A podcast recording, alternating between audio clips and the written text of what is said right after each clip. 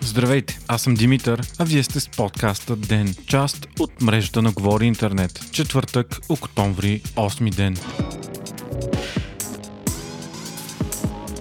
Дни на кариерата е събитие за кариерно развитие, организирано от Job Tiger. През 2020 то се провежда в хибриден формат – срещи на живо и онлайн. През миналата година събитието е посетено от над 2000 човека и е имало общо 114 доволни изложители. Изложителите от Life Area споделят за него. Дни на кариерата е чудесно място за младите хора, които искат да се ориентират в пазара на труда, да се запознаят с различни кариерни възможности и да намерят своята мечта на работа. Включете се през октомври в София на 8, Пловдив 12, Варна 14, Габрово 20, а онлайн събитието ще е на 21 октомври. Посетете it.careerdays.bg сега за детайли и регистрация.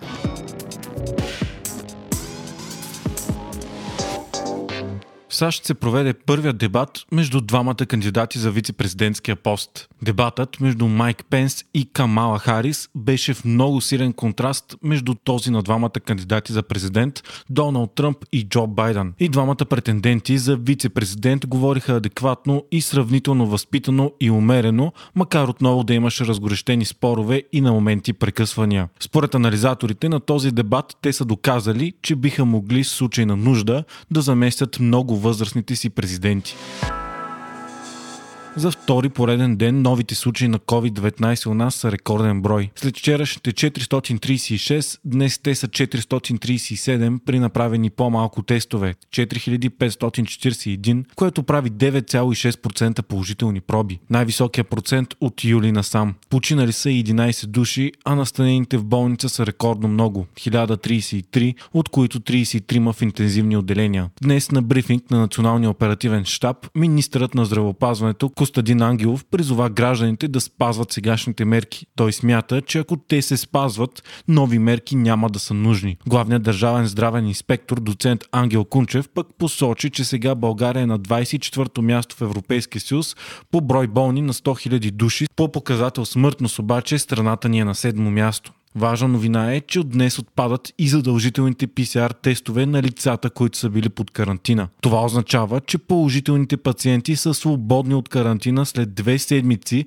без да доказват, че са изчистени от вируса с тест. Здравният министр обяви, че решението се взема на база доказателство, че пациентите с COVID-19 не са заразни след 14-я ден. Ангел Кунчев обяви, че такъв тест не се изисква в повечето европейски държави, защото човек може да дава положителна проба месеци наред, но той не е заразен. Ангел Кунчев допълни и че в момента се обсъждало намаляне на карантината, защото в някои страни тя е 10 или 7 дни. Междувременно Търговище попадна сред регионите в Европа, които са рискови за заразяване, сочи нов доклад на института Робърт Кох. В Търговище има едва 260 заразени, а в последното денонощие 5 нови случая. Подобно предупреждение още от август е Благоевград, където откритите случаи са 2179.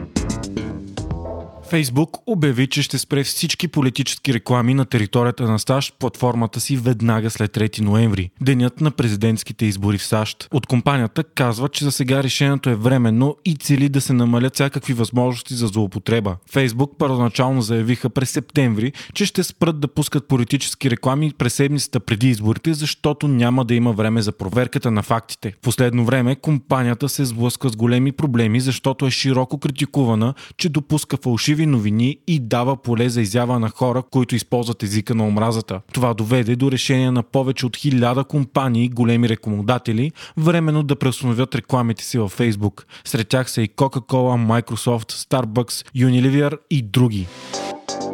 Нобеловата награда за литература тази година отива при американската поетеса Луис Глюк. Шведската академия, която вършва наградите, обяви, че Нобела отива при Глюк, която търси универсалното и се вдъхновява от митове и класически мотиви, присъстващи в повечето от текстовете й. 77 годишната Луис Глюк е родена в Нью Йорк и е една от най-признатите съвременни американски поетеси. Носител е и на множество други награди, сред които и Пулицър.